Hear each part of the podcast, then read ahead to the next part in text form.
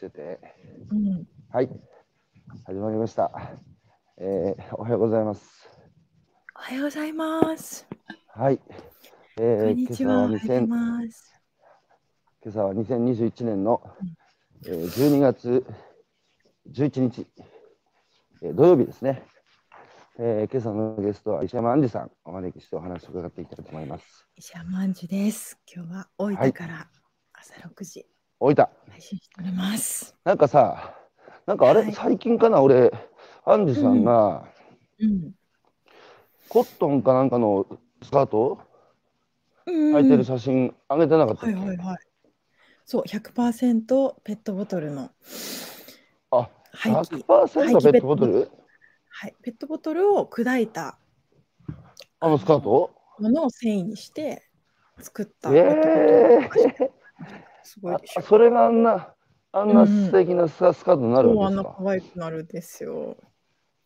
まあ着る人履く人がいいから。いやいやいや。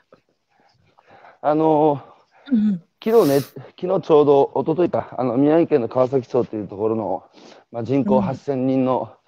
えー小さな山奥山奥にある山村ですけど。あ、にいたんですか、うんそこで。宮崎？九州にいたんですか？あえー宮城です宮城。宮あ、宮城。宮城。失礼しました。はいはいはい。そこでね、うん。あの古民家借りて外から入ってきた若い移住者たちが地域のおじいちゃんたちとあとうん。まあ、赤ちゃんも交えてもうまさにこう拡張家族的に生活しててそこのおじいちゃんがねあのうん。奥さんに先,、先立たれて子供もうん。孫も遠くに暮らしているっていう。うん。でそこで赤ちゃんがそのおじいちゃんしたって赤ちゃんわかるからね、おじいちゃんのとこにこう寄ってってみんなで車で夜ご飯食べながら楽しそうにしてておじいちゃんにね聞いたらもう遅延とか血縁とかじゃないよって言っててとにかく年寄りは赤ん坊に触れると元気になるんだってそうニコニコしてたんですよ。うん。で、あこういうのがアンジュさんがやってるいいわゆる拡張家族ってやつかと思ったんですけどあのまさに。そのシェア、うん。うん、シェアするって物をシェアするとか住む場所をシェアするってイメージしやすいんですけどそうん。のアンジュさんがこうてなんつうか広げてる拡張家族って多分耳慣れない人もいると思うんですけど家族をシェアするってそうどういうことなんですか？アンジュさんが考えてる家族シェア。そうですね。あの、今その拡張家族というのを4年前からうん。始めて、はいで、はい。意識でつながると、まあ血縁によらない、まあ、家族になりましょうというのを、お互いが合意をして、面談をして、うんそれで、昨日まで他人になった人と、まあ、今日から家族になりましょうという形でうん一緒に暮らすし、うん一緒に子育てするかもしれないし一生介護するかもしれないしっていう、まあ、そういう関係を結ぶんですけど、その中でうん何をシェアするというふうに言うと私の中では、うん。心のつながりなのかなと思って心のつながりね。人生を丸ごとシェアするといった方が近いかもしれないなと思います。昨日まで他人だった人もうん。うん相手の人生が自分の人生になっていくっていう変化をすごい心の中で感じていくんですね。うんうん家族になりましょうという意識の合意をした瞬間にうん。相手の人生のなんか嬉しいこととか悲しいこととかが、まあ、自分ごとのように感じていくっていうのがだんだん変化していったり、まあ、うん長い時間軸の中で一緒にいるっていう感覚があるのでやっぱその人の人生をやっぱ自分が、うん。まあ、言い方難しいけど背負っていくようなうん。そんな感覚をだんだん持つようになりますね。なるほどそういう意味ではちょっと大きいかもしれないけど、心であうんり人生をシェアしていくみたいな感覚かもしれないですね。あのうん、今僕が岩手から昔出てきた時、えー僕は1974年生まれだからアンジュさんの11個上かな。ねえ70よしえ74年。74年、はいうん私は89年です。あ、じゃあ15年、ご15年。平成元年です。あ、平成、平成元年。で、僕がね、田舎から出てきたとき、あの、まだ携帯電話って、すごいドコモから出てき出てる小さい携帯電話だったんです。で、でね、出会い系サイトとかって当時、あの僕の友達とかこそこそこそやってたんですよ。で、い今やもう山手線のつり革広告で、で、僕、あの、満員電車乗ってると悪い癖があって、人の携帯電話を、あの、こっそりこう盗み見してる。みんな何見てるのかなああ、いけない人だ。ダメです。いや、あれするとね、世の中のこう、なんつうか、動向っていうか、みんな何に興味あるのかなっていうのを、ずっとこの1、2年、まあコロナの前かから後にかけて、うん。そうするとね、やっぱり、まあゲームでしょ？ゲームやってる人多いし、うん。あと仕事のメールチェックしてる人や、チャットしてる人や、買い物、あとやっぱ出会い系やってる人がすごく多くて、で、なんかもうい一般化してしまったっていうか、出会い系がね。うんで、なんかやっぱ見てると、こう、人間関係も消費財になってるっていうか、あの、なるほど。対応年数が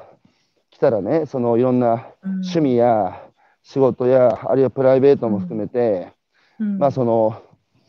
うん深い人間関係を結ぶのが、なんかすごいリスクになってるっていうか、そのうん。やがてね、えー傷つけか傷つくかっていうことであれば、あの軽くつながって、で、まあ、うん。年とともに価値観も変わっていくわけだから、まあ、うん。パートナーを、まあ、変えていくっていうのも、まさに消費財と一緒じゃないですか。うん。で、なんかそういう刹那的なね、人間関係でも一応関係性なので、まあ、そういうものを求めてる人がたくさんいるから、こういうふうに、まあ、出会い系を一般化して、それでね、あのパートナーを見つけてる人もいるから、全然否定するとかじゃないんですけど、うん。一方で、なんかやっぱりさ、そのビジネスライクっていうか、はい自分にとってメリデメでその関係性選択してるっていう意味では、さっきアンデさんが言ったようにそうじゃなくて、なんか嬉しいことがあった時に一緒に飛び跳ねてくれる人だだとか、悲しいことがあった時に一緒に涙して肩を寄せ合ってくれるなんつうかメリデメじゃなくてまさにそのさっき自分の人生を丸ごとシェアして喜びも悲しみも共有するって、そういう人間関係も必要じゃないですか。いやまさに。で、それって昔家族でやってたじゃないですか。うんうん昔の家族っていわゆる婚姻制度に基づくその結婚っていわゆる制度の中でやってたものが今横浜も単身世帯4割超えるっていうその人口400万人都市で4割と160万人だから、まあそういうそういう社会になってきてる流動流動化社会っていうかね。その中で別に婚姻制度に基づかなくとも支援に基づかなくともえー心のつながりをシェアする、そういう家族、いわゆる、まあだから家族ってなんだって話になるけど、そういう無縁社会とか言われて子が漂流している世の中だからこそ、新しい家族の形を模索し、実践し、えー多くの人に提案してるってことですよね。そうですね。あの、まあ、本当に同じ問題意識を持っていて、うん、うん、まあ、人類史で言えば過去になく人とつながる数が多い時代に生きてるわけですよね。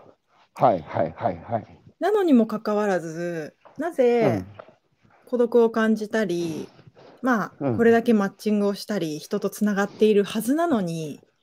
うん、その排他的な気持ちになったりとか孤独を感じるかっていうことなんですけど、それ私なんか2つあると思ってまして、まあ、1つうはん、うん、意識の修行が足りないと。要は人間関係というのはやっぱ面倒くささが伴うものだし、うん、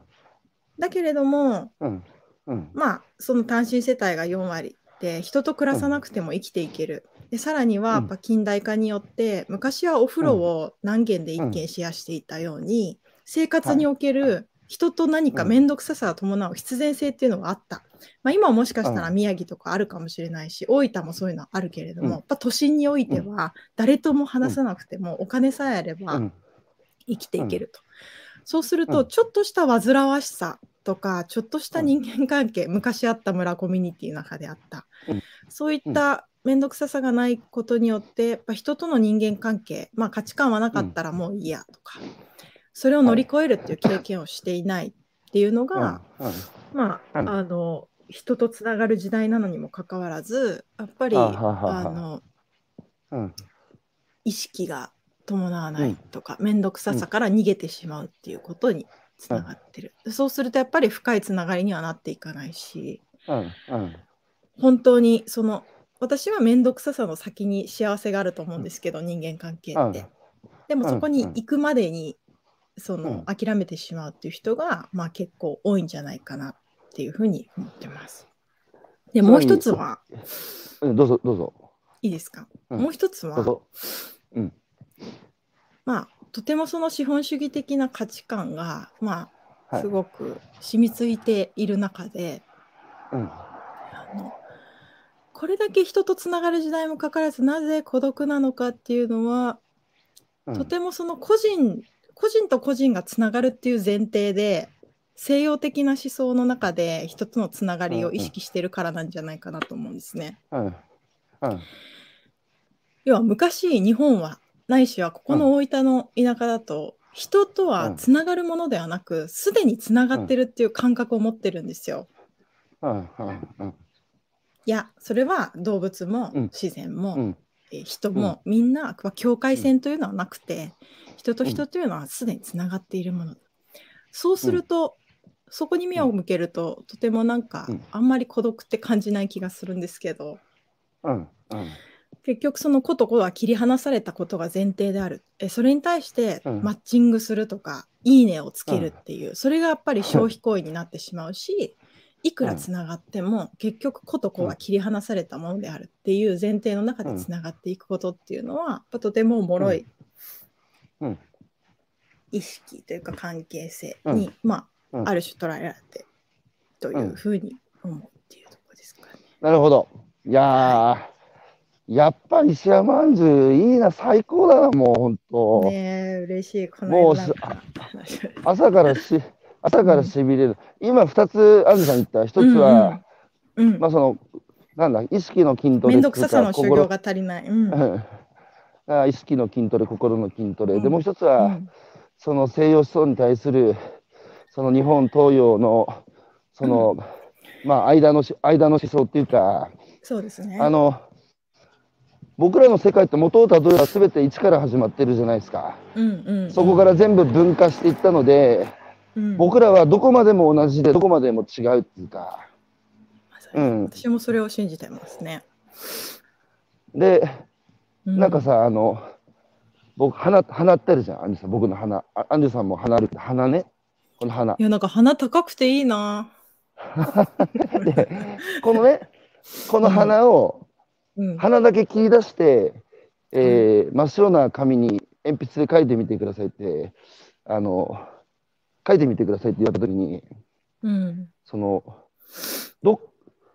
いわば境界線つうか、どっからがほっぺたと鼻の境界線で、どっからがおでこと鼻の境界線で、どっからがこの上唇と鼻の境界線でって、境界線ないじゃないですか。うん、だあるお医者さんが言ってたんですよ。鼻だけ切り出せって言われると、えー医学的には、結局鼻はいろんな神経細胞とつながっていて、こっちもこっちもこっちもこっちもつながってるから取らなきゃいけない。で、この神経細胞がこの臓器につながっていて、こっちもこっちも取り出さなきゃいけないっつって、結局鼻だけ取り出せって言われると人間の体全部取り出さなきゃいけないって言われたんですよ。つまり、つまりそういう世界観でしょ？いやまさにそうですね。うん。だまあえ私は結構自分っていうものは何かっていうふうに考えると本当にないな。むしろなんか自分たち、私たちっていう感じですよね。うん。だからその西洋粒のの、ように見えるというか。うん。ああ、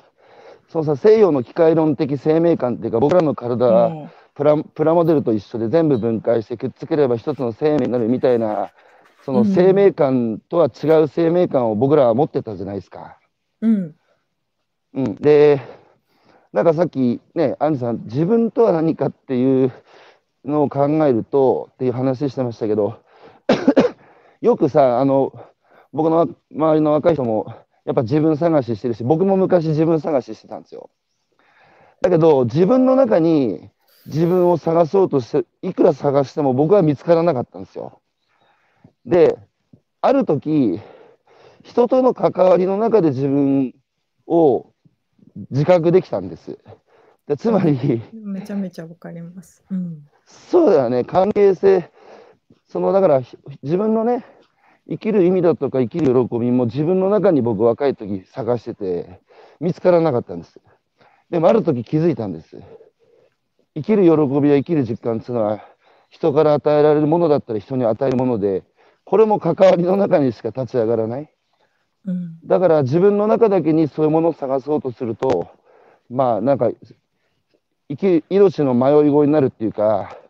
あの、迷子になっちゃうっていうか、見つかるの、なかなか見つからないなって感覚がわかる。あ本当にわかりますね。たまにもうなんか、忙しさに忙殺されて、ああ、もうやだ、一人になりたいと思って、一人で海とかに行くとするじゃないですか。一人ぼっちになって海を眺めていると、結局、自分の頭に出てくるのって、なんか人人だったりするわけですよね。結局、一人っていうことって多分永遠になくて、自分の中の、自分の心の中にいろんな人が住んでいる。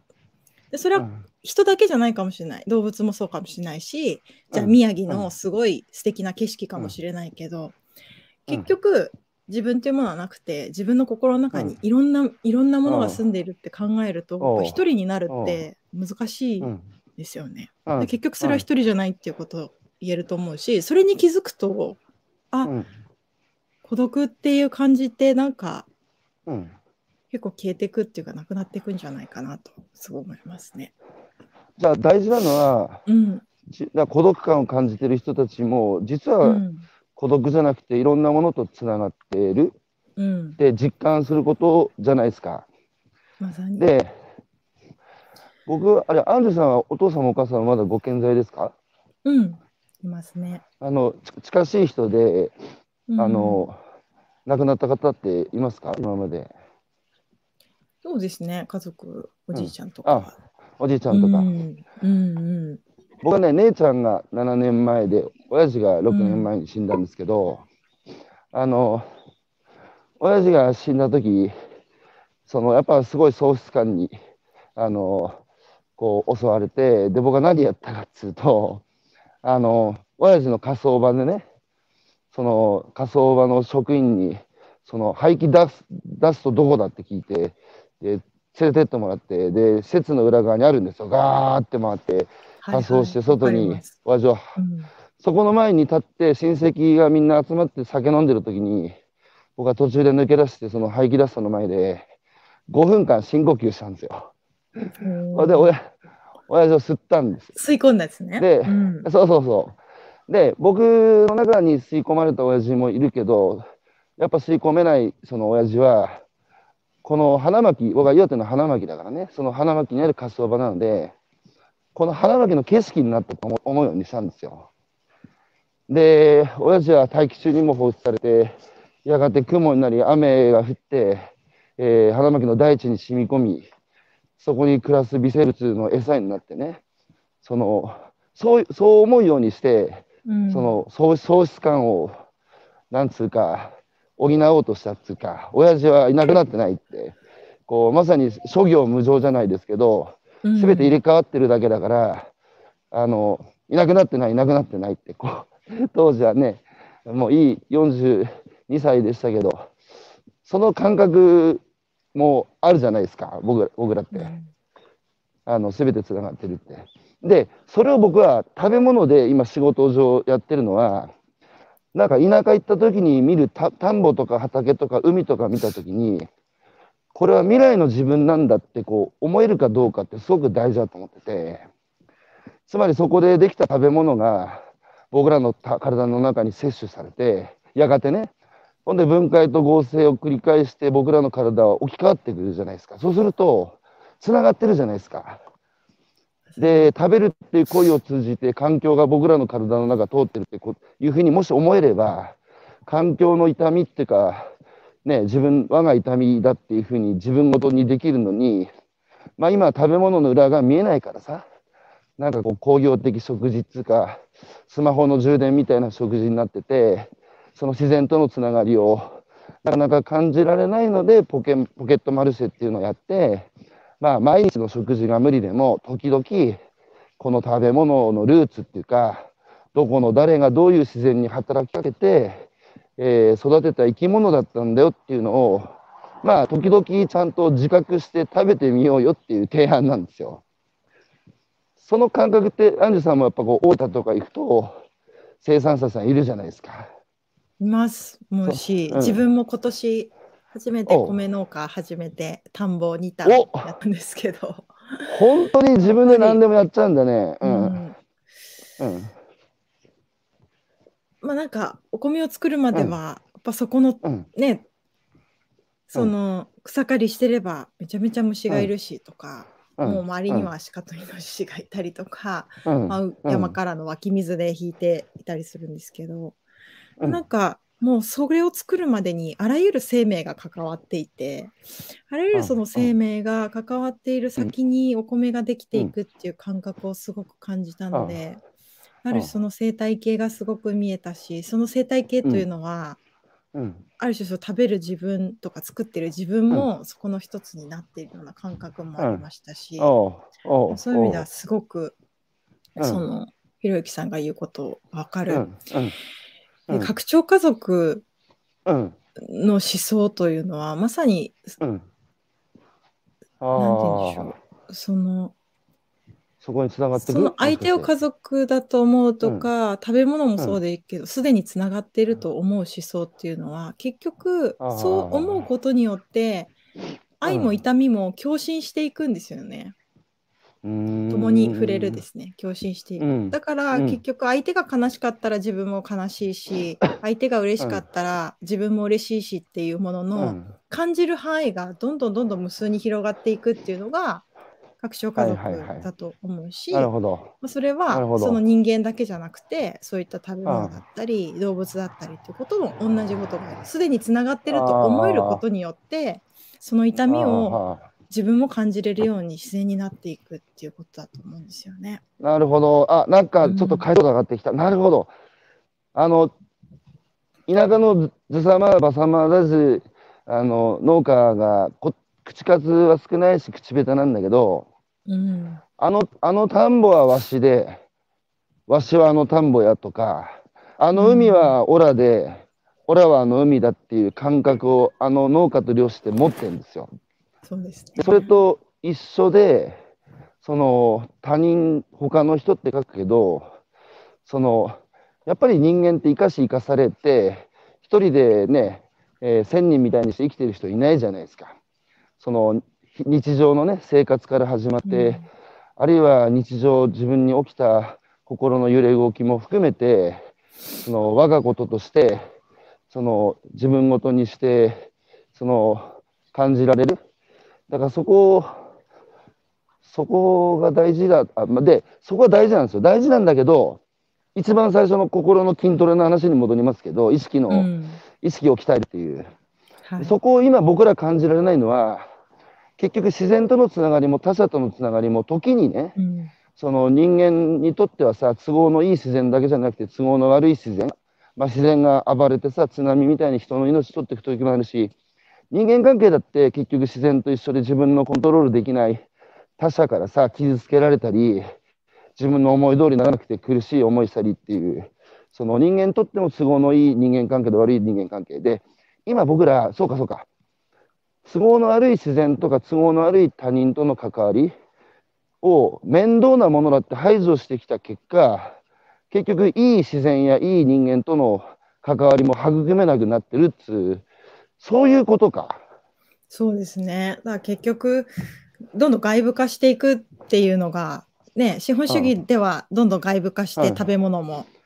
何誰が作られてっていうのは見えなくなっていくように、はいはい、人間関係も同じなのかなっていうふうに、ね、なるほど。うん。アンジュさんさ、出身どこだっけ？横浜です、神奈川県の。横浜。横浜のどちらですか？元町中華街っていう中華街から10 ま10 マジか分ぐらいの元ところに住んで。元町中華街出身か。そう、だから結構うん家族もみんな都心というか首都圏内。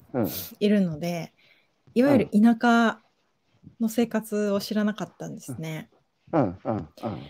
で、うん。シェアリングエコノミーをしやりたいと思った一つのきっかけが、うん。それこそ3.11で、うん。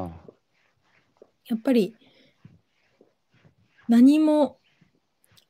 自分が消費者という立場だけにいるとスーパーで何も買えないというように、うん。とても無力だと思ったんですよね。うん。うん。うん。うん。でまあそれをじゃあ今の生活にしろ紐付けてみるとやっぱ都心で暮らしてると全てが消費者という感覚だし、全てがサービスを受けるはいお客様という感覚ですよね。うん。うん。家賃を払ってお金で食べ物を買って結局それが買えなくなった時とても弱い存在になってしまう、はい。はい。うん。っていうのをすごく感じた時にうんやっぱ田舎に行ってみたいっていうのがあってそれでまあ機会があって、まあ、大分で暮らし始めて思ったんですけど、うんやっぱその暮らしっていうのは自分たちで作っていくものだっていうのを本当集落の人たちに教えてもらった。で今うんここでは本当集落の中の部落に入ってるんですよね入合地、うん。うん。まだ入合地があって70、うん。80代のおばあちゃんたちやおじいちゃんたちが農家さんたちなんですけど、やっぱ部落がちゃんと残っていて、入会をして、まだこのお家の水も山から引いた湧き水やったりするの。で共同水道タンクをみんなで掃除をするし裏のうん。裏山もまだ入合地だったりするので、まあうん。市民同士で共同管理してるわけですよね。だそうすると、この地域はやっぱ自分たちのうん。一緒につはいはい。守り育てていくものだっていう感覚があって、うん。うん。それはとても面倒くさいんですよ、もうじじばはいじじばばのいろんな手伝いしたり、そうだよね。会があったりして、あちょっとなんかリモートワークしなきゃいけないんだけど、アンジュちゃんこれ手伝ってみたいな、なんか3時間ぐらいかかるみたいな、あるけど、でもやっぱそこにいると、すごく安心感もあるし、うん。まあ、かつてその3.11で感じたような、なんか消費社会における個人の無力感みたいなものは、やっぱ全然感じないですよね。うん。何があってもきっと助けてくれるつながりがあるし、まあ、この地域、うん。自然が共にあるという感覚があるっていうのは、ものすごい安心感につながるなっていうのは、すごいなるほど。うん。そのさ、あの、アンさんが今住んでるところの集落って何,、うん。何個ぐらいあるの？10 15ぐらいかな。あ本当、ガチ田舎だよね。めちゃめちゃ田舎ですよ。で、監視された感じとかない？監視されてる感じとか、常になんか誰かに見られてる感じある？あもう常に見られてますね。だって、どっか出かけたい、さっき出かけてたでしょっていうのを話したいおばあちゃんたちが来るし、まあ家も古民家なんですけど、まあ鍵も閉まってないから、朝こういう6時とかに、なんか急にうん。キノコ持ってきたりとか、うん。本当日常ですね。うん、あの、うん、さっき311の後さ、その、うん、気気気づいたことをおっしゃってましたけど、うん、都会ってさ、みんな一生懸命働いてるじゃないですか、仕事してうん、ね。うん、だけど、働いてるけど生活してないっていうか、働いたお金で生活を買ってる、すなわち消費者じゃないですか。はい。で、なんか、それも刹那的喜びは得られるじゃないですか。うん、で、なんかでも、それ、物がない時代はね、すごく合理的な行動だったと思うんですけど、これだけさ、あらゆる分野供給過剰で物が溢れてしまって、なんかみん、ちょっとやっぱ飽きてるっていうか、こういう暮らしにね。で、同じことじゃないですか。自分が生きていくために必要な食べ物や、生活していくために必要な環境、これをお金で買って消費して得られる刹那的喜びと、一方で今、アンさんがおっしゃったように、それをね、金かけて買うんじゃなくて、時間かけて生み出す。えー想像する側にもある。それがいわば生活じゃないですか。うんそれって、刹那的喜びじゃなくて、なんか生き物としてのさ、根源的な喜びがこう、中から湧き上がってくるっつう、そういう側面もありますよね。そのなんか、消費に飽き足らない人たちが、やっぱ今、こう、消費の先のね、生産とつながろうとしてたり、自ら生産を、その従ってる人たちがすごく増えてるなっていう印象あるんですけど、そういう文脈もやっぱあるのかな？いや、そうだと思いますよ。結局、都市うん。都会って、要は日本で言ったら一番人口が集中していて、うん。本来であれば助けを無数に頼めるはずぐらい人がうんたくさんいるにもか。かわらず、なぜマンションの隣の住んでる人が誰だかわからなくて、もし地震があったら、助けてくださいって言える人が、こんなにも人口が密な都心でできないんだろうっていうことの不安。うんは、やっぱこうやって震災が、ね、地震が多かったりとか自然災害やうんこういったコロナウイルスみたいな、やっぱとてもその、うん不確実で不安定な世の中だからこそ、うん。そういった安心できるうん。ものって何かなっていうことを、うん。まあ、うん人が探し始めてるのかな。でもしかしたらそれはお金で買えないかもしれない。うん。うんこれまでは確かな安心って結構お金だって思う人って多かったと思うんですよ。それはあながちはいはい間違いでもないと思うし、まあ、一生懸命お金を貯めれば、まあ、何かあった時大丈夫だろうっていう感覚ってあったと思うんですけど、うん。うん。まあ、そのお金の信用っていうのが今揺らぎ始めている。だからどれだけお金があっても、やっぱ人とのつながり、っていうかそういう助けてほしいっていうつながりは得られないかもしれないとか、うん。まあ、一生懸命お金を貯めたところで、これだけグローバル経済下に生きてると、1000万円が急に10万円の価値になっちゃうかもしれないっていう、はい。まあ、そういったね今めちゃめちゃ悪いインフレって言われてますけどうん。っていう中でやっぱ確かな資産って実はお金よりも助けてほしい時に、いやうち泊まりに来なようちだったらお米渡せるよ、うちだったら送ってあげるよ、そういった人とのつながりがお金よりも確かな資産としてうん。安心な資産だとしてやっぱり捉える人がやっぱ少しずつ増えてるのかなっていう感覚があるし、それはコロナによってやっぱすごい加速してるんじゃないかなと思いますね。うん。うんさん、それがうん共感資本ですよ。共感資本。そうだ黄色い本ですね。そう読みそう。ましたよ。人、そうまさに共感してう。うん人儲けって僕言うんですよ。僕、うんあの、金はねえけど、最後、全国回ったら、もう行く先々で飯食わせてくれる人たちの関わりは作ってきたので、うんだから人も、人儲けってのは人を儲ける。人儲けね。うんで、人間ってさ、関わりの中から、関わりを通してしか学べないっていうか、うんで、田舎の関わりって、自然との関わり、えコミュニティとの関わり、他者との関わり、その中で、その、共に、なんだ、あの、いろんな知恵や技を磨いて、それをシェアして助け合って、その生きていくっていうことの関わりを学ぶんですよ。で、一方でそれが面倒だって言って、もうだって自然もコミュニティも他人も自分の思い通りにならないので、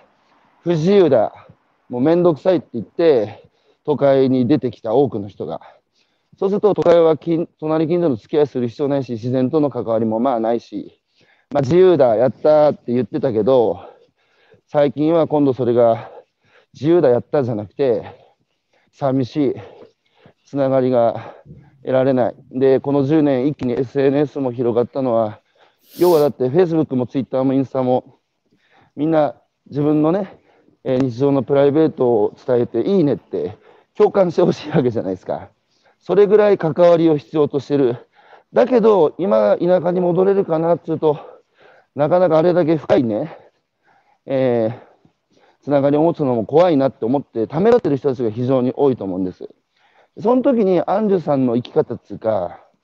だったら両方で生きればいいじゃんっていう。別に01じゃなくて、まあ半分東京で半分大分？みたいな、その2拠点で暮らすっていうことに関してね、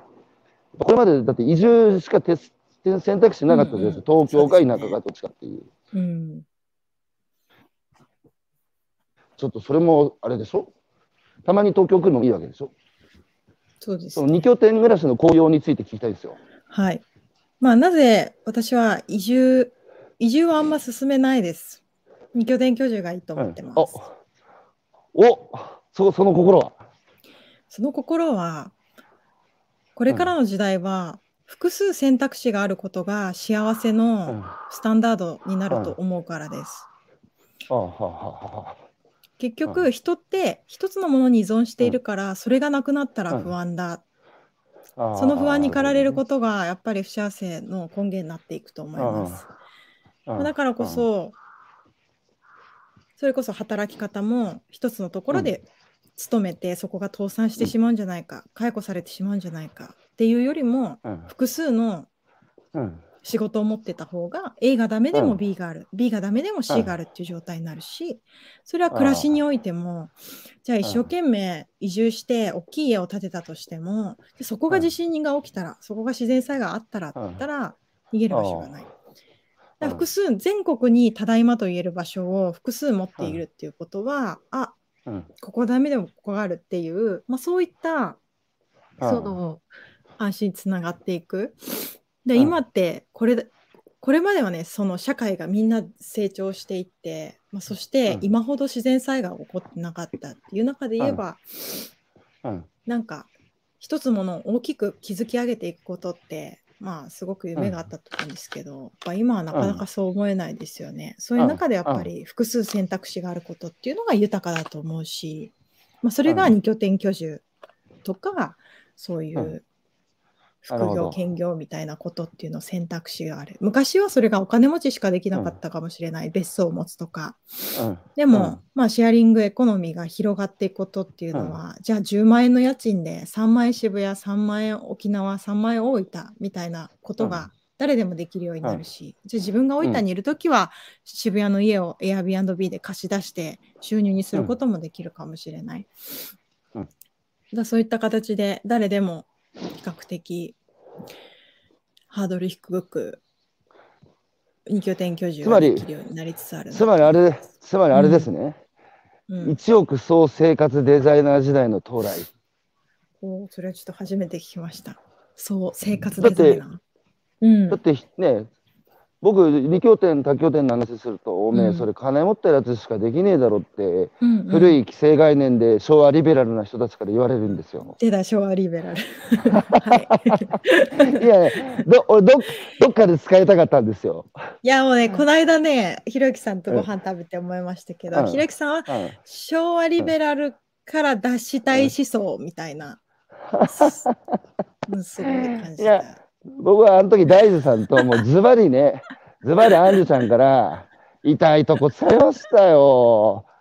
その後ね、結構ね、あちこちで対応してんですよ。僕ね、最近ね、うん、ある若い子から昭和リベラルだって烙印をされて、うん、ちょっと傷ついたんですよっていう話してね。まあ、すごいいい学びを得ましたよ。本当その通りだからね。ほんで、1億総生活デザイナー時代って、うん、要は一人一人がどこで働き、誰とご飯を食べ、それを1年を通じて夏はこことか、つまり生活を自らデザインできる、あらゆる人がっていうことでなんですよ。で、この1億総生活デザイナー時代の到来って僕の言葉じゃなくて、あの京都大学で猿研究してたあの山際さんっていう、うん、あのそあの人が、うん、そうそう、あの人がもうまさにアンジュさんと同じことを言ってて、まあ、狩猟採集時代の誘導、えー、生活に若い人が含めて戻ってると。でそれは非常にいいことだと。で、今僕言われて気づいたんだけど、その、確かに拠点一つしかないと、やっぱ自然災害多発時代で、まあ、どこがね、その食らって、あの、こう、まあ、だからあらゆる人が難民化するリスクから逃れられない時代じゃないですか。そうすると、複数の拠点があると、今住んでるとこがね、被災しても、もう一箇所に移るだけで日常生活再開ですよね。だけど一箇所だとたちまち被災者になって避難所暮らし。だそういうリスクも回避できるし、あとこう人間って結構多面的じゃないですか。その一箇所しかコミュニティないと、まあ、今聞いててそうだなと思ったんですけど、そこのコミュニティに嫌われると自分はもう生きていけないので、そこのコミュニティに自分を合わせるっていうか、あの人間関係もそうですよね。そうすると嫌われないように、この相手が求める自分になろうだとか、コミュニティが求める自分になろうって。だけど複数のコミュニティに所属してると、なんか例えば A っていうコミュニティではディスられキャラなんだけど、B っていうコミュニティに行くと、そいつのこう博識がこう子供たちから、えー、そこうなんだ敬われてもうお兄ちゃんお兄ちゃんで慕われるとかなんかやっぱ複数のコミュニティがあってアバターみたいにさこういろんな自分をそれぞれこう自分の多面性を発揮できると人にとってはとてもこう自由で幸せなことだなっていうのは今聞いててね本当そうだなって思ったっすね。いやまさに、まあ、ただ、うん、付け加えておきたいのは、うん、複数の選択肢を持つことは、一人の個人にとって豊かなことであるけれども、うん、じゃあなんかその A 地点が地震が起きたからじゃあ次 B 地点に行こうって言って、うん、A 地点を見,、見捨てるっていうことではないんですよね。そこは結局その消費,、消費社会にまみれたその感覚のまま、2拠点生活や複数の点を始めるっていうのは、違うと思っていて、それこそ、そういった複数のコミュニティやつながりの中で生きていくっていうことの、うん、意識の修行は同時に必要なんですよね。うん。うん。複数と関わっていくことに責任を持つことっていうのは大事だしそのつながりを大事にしていくことっていうのも大事だし、その意識で2拠点生活をする必要性もあると思うしでもそれってなんか複数そんな何拠点も大事なことところができたらそれってなんか責任を何個持っていくような感覚がしてしんどいんじゃないっていう人もいるかもしれないけれども、でもそれが逆にシェアリングの価値で、じゃあ複数、複数拠点の人がたくさんできると、結局その A 地点、宮城は複数の人からとって大事な場所になっていく。となったら、何か起こった時も、リスクや責任っていうものをシェアしていくことができる。から、その複数のものがあったとしてもそれに責任を持つ意識は必要だけれどもでもそれをみんながやる時代になることによってそれをみんなで分かち合い何かがあった時にはみんなで解決をするっていうことにもなるから。石山杏樹さん。うんはい。一言お伝えしていいですか？お願いします。あなたが総理大臣ですなります。所信表明演説を申し述べてください。所信表明演説。いや、もう、はい、今日ね、今日喋ってた話は、やっぱ、うん、ね、新しい日本のビジョンになるようなお話だなと思って、その確かに複数に関わるって、そんな複数の地域で生きる人たちの人生を背負ってね、責任も増して、もう辛いそんな生き方やだじゃなくて、関わりを複数持つことによって、いろんなことを共有してシェアしていくっていうのは、むしろ、その今さ、田舎の人って、一人の人に役が集中してしまって、うん、すごいこう負担感が増してんですよね。それを稲刈りだって都会の人が集まってきて人で、ね、になってその負担を解消そのまあ軽減するあとは、あれですよ、やっぱね、関わったところが何かあったら、一言じゃなくなるじゃないですか。うん、で、その感覚を持てるからですよね。うん。だってさ、パレスパレスチナに爆弾落ちて子供を含む50人が犠牲になりましたって NHK のニュースで朝飯食いながら見たときにね、涙が流れるかっつうと、やっぱ僕は流れないんです。なぜならば、うん、僕はパレスチナに知り合いがいないからですよ。だから知識にしかならないんですよね。でも、もしパレスチナに知り合いがいたら、多分そいつの顔が思い浮かんで、あいつ大丈夫かなって心配になって連絡して安否を確認するってことを人はするじゃないですか。で、今、都市と地方が分断してさ、帰るふるさとがないっていう人たちも増えてる中で、やっぱ地方のこういろんなね、えー人がいなくて困ってるなんつう話を聞いてもさ、やっぱ自分ごとにできないのは知り合いがいないっつうか、関わりがないので、どこまでも人事じゃないですか。大丈夫ですか？寒いですか？鼻水、鼻かんでもいいですよ。鼻水すいません聞いていただいている方に申し訳ない。いえいえ。で、そうですね。そうやって、うんなんかこう、なんだろう、その、住むとこも二拠点、多拠点、あるいは食べ物も都会にいながら、生産者を知ってね、その人のご苦労も、あの、知りながら食べて、とにかくこう、つながりっていうか、知り合いを、こう、増やす、関わりを増やすことは、なんかその自分ごとにしていくっていうことなんですよ、僕のイメージは。そうすると、なんかそこにあったらさ、人ごだって、なんでさ、米の値段が暴落して農家が泣いてるってニュースを米食いながら見てる人が、ね、ニュース見終わった時に、もう忘れてしまってね、人ごとになってしまうかって、知り合いに米農家の一人もいないからだと思うんですよ。もしいれば、あいつもじゃあ今年食えてねえのかって心配になってね、その人は、だなんとか共感すると動くじゃないですか。そういう関わりをたくさん日本中にこう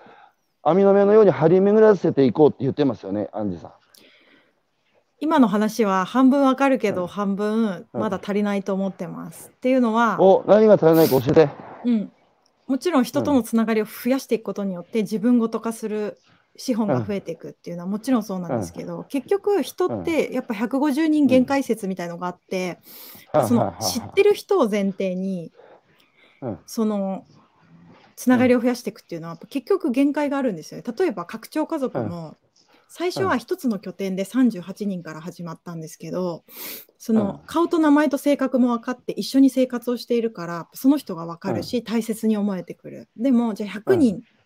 もう今102人まで増えて拠点も2つあるんですけどそうすると、顔と名前が一致しない人とかがどんどん家族の人数が1000人とか1万になったら増えていくわけですよね。うん。その時に本当にうん。あなたを家族だと思えますかっていう実験をしてるんですよ。うんそうすると名前と顔がわからないけれどもその人に対してうん。自分ごと化できるか、これはまさにパレスチナの人が何かあった時に自分が涙を流せるかっていう同じ問いなんですよね。ああ、はあで難しいです。本当に難しいんだけれども、でも、そこに目を向けうん。そうありたいというふうにやっぱ人が願わない限り、世界平和実現できないと私は思っているから、なるほど。そうど。でもそこは結構そのすでにつながってる思想じゃないですけども、人と人が個人と個人でアクションしないそれうん。でも家族だと思えるかとか自分事だと思えるかっていうことは一人一人のやっぱ思想のアップデートが必要だし、それはすでにつながっていることに目を向ける精神性だったりとかを一人一人が持つことがうん。まあそれにつながっていくのかなってことを私は結構考えてるし難しいけどでもみんながやんなきゃいけないことなんじゃないかなと思ってますね。アンジュさん、そこの境目がうん昭和リベラルの限界ですよ。そこはもうね、昭和リベラルにはちょっとね、こう、やっぱ限界、限界なので、もうそこから先はもう、あの、令和ミレ、ミレニアル世代にさ、託すから。あの、いや、結構、結構俺引きずってっから、うん。もうあの、結構もうズバリ、ズバリ痛いとこ疲れたので、あの、ずっと、あの、引きずってるんですけど、あの、今ね、この、うん。この間ある人と対談したときに、うん。なんかその人は、あの、ダボス会議にあの参加している人で、うん。で、世界はね、今、日本を注目してるよと、え、そうなんですか？って聞いたら、いや、要はね、あの近代化をいち早く完了し、えー経済成長も止まり、で、まあ、ある面ではね、日本がうまくやれてないから経済が止まってるっていう見方は、ちょっとここで一旦置いといて、むしろ逆に言えば、これから世界は経済成長だけを求めるんじゃなくて、まあ、そのこぼれたきて人こぼれてきた人たちを、取り残されてきた人たちを、まあ、インクルージョンしながら、そのどう持続可能な社会を作るのかっていう、まあ、そのグローバルイシューの中では、日本はやっぱり先頭にいると。うん、で、世界がやっぱり日本の行く末をね、見て、まあ、いわば課題先進国とか言われてますけど、まあ、需要不足とか、そその少子高齢化とかどこの国も追いかけてくる。その時に僕らがどういうね、その背中を見せるかっていうか、しくじれば反面教師にされるだろうし、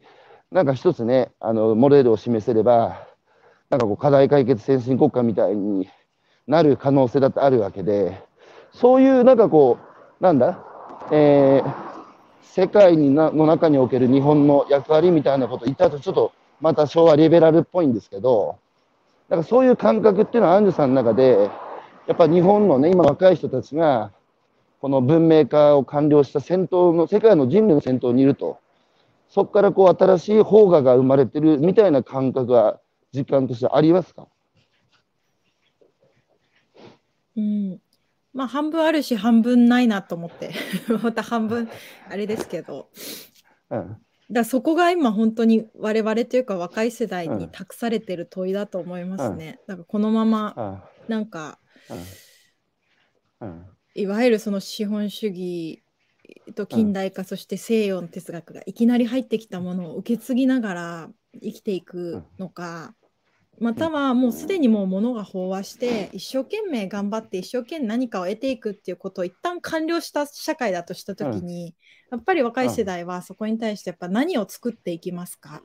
それはビルを作っていくことではなくて、私はその共生意識とか、そういった日本思想的なものをやっぱ育んでいく世代になっていくべきなんじゃないかな。本当にそうなれますかっていうのがやっぱ自分たちに問われている気がする。でもそれは、まあ今日話してきたような、私は可能性として日本にある思想、哲学、すでにつながっているという思想を、まあ、若い人たちが自分たちの言葉でとか気づ気づいていきながら自分たちの言葉でもし世界に発信していくことができたら、うん、本当に今その西洋とか、うん、その西洋主義がもたらしてきた今、うん、出てきてる歪みみたいなことをやっぱ解決できる。それをやっぱ世界に提示していける、そんな感覚が、あの本当に私はあります。信じてます。僕この前あの、初めてお会いしてご飯食べた時に、うん、僕はね、アンジュさんが、いや、いいなと思ったのは、日本の思想と哲学を語るじゃないですか。うん、で、やっぱりその経済の世界もそうですけど、政治の世界もそうですけど、なんかもう少しさ、やっぱり自分たちの根源って、やっぱその、ね、日本の思想と哲学っていうのが、やっぱり連綿と育まれてきたものが、あって、それをさ、土台にして語るんですよ、あの石山杏樹は。で、昭和リベラルはそれがまあできない。んで、ね、うん、僕がね、聞きたいのは、どういう、その、つまり、杏樹さんのその今起きてるね、その社会の現象も含めて、あるいは進むべき道も含めて、やっぱ日本の思想と哲学を土台に語るその感性っていうか、どこでさ、意識し始めたの？その日本の、我々が古来持ってるね、その、すべてつながってる、まあ、間の思想ですよね。そういうものは、いつぐらいから意識したっていうか、なんでその、そね、アンジュさんの中で育まれたんですか？やっぱその、まあ、大学が平和研究ってなぜ、どうしたら世界平和は実現できるのかっていう問いを持って ICU で平和研究っていうまあ大学で勉強してたりとか、まあ、そこから、まあ、そ社会課題みたいなすごい意識をするときに結局合理では解決できないっていうことが多すぎるっていうか、ほとんどが合理で解決できないっていうことに、私は結局気づいてしまったんですよね。世界平和がどう実現できるのかも、平和研究って結局その貧困を解決するとか、政治家経済のアプローチの授業しかないわけですよ。それって政治も経済も結局誰一人取り残さないっていうソリューションは不可能なんですよね。私は結構世界平和っていうのすごく夢を持って大学で学び始めたからこそ、結局政治と経済だったら、その最大公約数何かを変えていくことはできても、誰一人取り残さないソリューションは不可能だって思った時にじゃあ何だったら世界平和実現できるのかって言った時に、うん、それは人類がもともと生まれ持っている両親、うん、いい心ですよね、両親に手を当てて、どうするかっていうこと、うんうんそれが私の中でやっぱ思想っていうもの。意識が変われば一瞬で世界が変わる。こんだけたくさん問題があるけれども、今自分が優しい気持ちになって世界中の人が同時にそれをすることができたらそれは唯一世界平和にうん。なる解決策なんじゃないかなっていうことを私はなんかうん。スッと自分の中で落ちてきたっていうのがきっかけかもしれないですあのね。分かった、僕今分かった、うん昭和リベラルとのミシン目が分かりましたよ。あの左脳で右脳を理解するのが昭和リベラルなんですよ。その、うんかります。なんとなく分かるでしょ？で わかる。で石山で石山杏樹はもう右脳の人なんですよ。右脳で世界を捉え、うん世界に働きかける手法も右脳なんだけど僕らあの、まあ、まただ僕一人だと寂しいので大樹も巻き込むんだけど大樹とか俺は 左脳の世界でこれから右脳の世界が大事なんだって解釈してるので結局左脳なんですよ。そこがね昭和リベラルと石山杏樹の差。まあでも右脳とか左脳とかつってわ分ける思想がもう昭和リベラルですよね。人っていうのは何も分けられないし左脳的な部分は両方持ってるわけですよね。うんまた一本取らそういう考えが。結局分断を分断を生むんですよね。うんまた一本取られたじゃないですか、石山杏樹さん。えーコメント最後にないいくつか読み上げますね。えー西口さん見て、いただいてる方ですこれね、この時間に。すごい。西口さん、お医者さんですよ。本当、意識の筋トレをされてる方だなっていう、これは僕じゃなくて、石山杏樹さんですね。えー僕も意識の筋トレ頑張ります。はい、えー白石、白石陽子さん、これ子供のね、あの、えー支援してる方ですね。えー。複数の居場所を持つことは大人も子供も大切だと思います。えー逃げ場にもなったり、活躍の場にもなったりしながら、横につながっていきますね。えーアンジュさんの考え方、まさにですね、えー西田さん、石川の信さん、日本であの人生活力があるというと、イコール経済力ですが、真の生活力って何だろうと気づいた時代、お笑い、ヤンキーが持てるのはそこだと思ってます。え、お笑いとヤンキーってモテるの？あの人なら何があっても守ってくれる。みたいな、そういった意味では、農家は最強なんだけどな。確かに。今、ヤンキー、ヤンキーってモテんの？今。え、どうなの？ヤンキーってモテるんですか？でも友達がたくさんいる感覚ありますよね。ヤンキーは、めちゃめちゃソーシャルキャピタルが高い。そうそうそうそう。田舎のヤンキーは結構共感資本高いですよ。めっちゃわかります。えーはい、皆さん俺たち家族だからって言いますもんね。うん えでも今今のヤンキーも俺たち家族だからとか言うのかな？わかんないけど。うん。えー最後になりますけども、石山杏樹さん、えー今年もね、残すところ、えーわずかになりました。えー2022年、来年のちょっと抱負、あの、定例ですけど、来年はどんな年にしたいですか？来年はやっぱりうん。それこそやっぱ意識の修行をしていきましょうっていうのをやっぱ本気で広めに行きたいなと思ってます。まあ結局その合理の限界っていうのがすごい際立ったのが2021年だったなと思います。例えばうん LGBT うん。法案とかも結局合理的に考えたらいやみんなそうだよねみんなやってるじゃん。海外もそうだよね、うん。それだけじゃやっぱ通じない。だから見送りになった原因っていうのは、一人一人の国会議員の意識の問題だし捉え方の問題だしっていう。でそういうことが環境問題もそうですよね。みんな分かってるのに合意できないっていうことも同じそう。それが来上がった年だからこそやっぱり意識の修行をしていきましょうっていうのは来年でいきたいと思います。結局社会課題はこれまでシステムを変えていくことがうん。99%語られてたわけですよね。うん。でもそれって昭和リベラルもそうだったんですけどシステムの奴隷になってるんですよね。社会を変えようって言ってシステムを変えようっていうことって自分は変えずうにシステムを変えるっていう話ばっかりしてる人が多いんですよ。うん。うん。うんだからやっぱシスシステムで社会を変えよう論から自分も変わるし、自分も修行するけど、みんなでそれを変えていこうっていう、そういった考え方にうん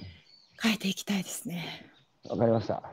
はい。えー、2022年、えー、私は心の筋トレをして、えー、はい、昭和リベラルな仲間たちに、お前ら古いぞと、まず、かよりは、かより始めろだって言えるように、2022年はなりたいなと思ってます。はい。いやー、なんでもう今日僕、昭和リベラルね、あのの、えー、トラウマから逃れる1時間にしようと思ってたら、また昭和リベラルの罠にはまってしまいましたわ。もう、アンジュさんにかかるとな、こうなるからな。ということで、えー、石山アンジュさん、えー、はい、大分はいつまでおられるんですか？また1週間、今月ま2週間ぐらいいますね。うん、あ、そうですか。わかりました。はい、じゃあ、えー、ね、今年残り、えー、石山アンジュさんにとって幸幸大きい、えー、12月、えー、年末、えー、お過ごしになれなられるよう、えー、ご記念をいたしております。ということで、今朝のゲストは、今朝のゲストは石山さん、お招きして。はい、石山でした、えー、ありがとうございました。お招きしてきました。皆様ありがとうございました。じゃあね、皆さんありがとうございました。はい。以上、昭和リベラルがお伝えしました。ありがとうございました。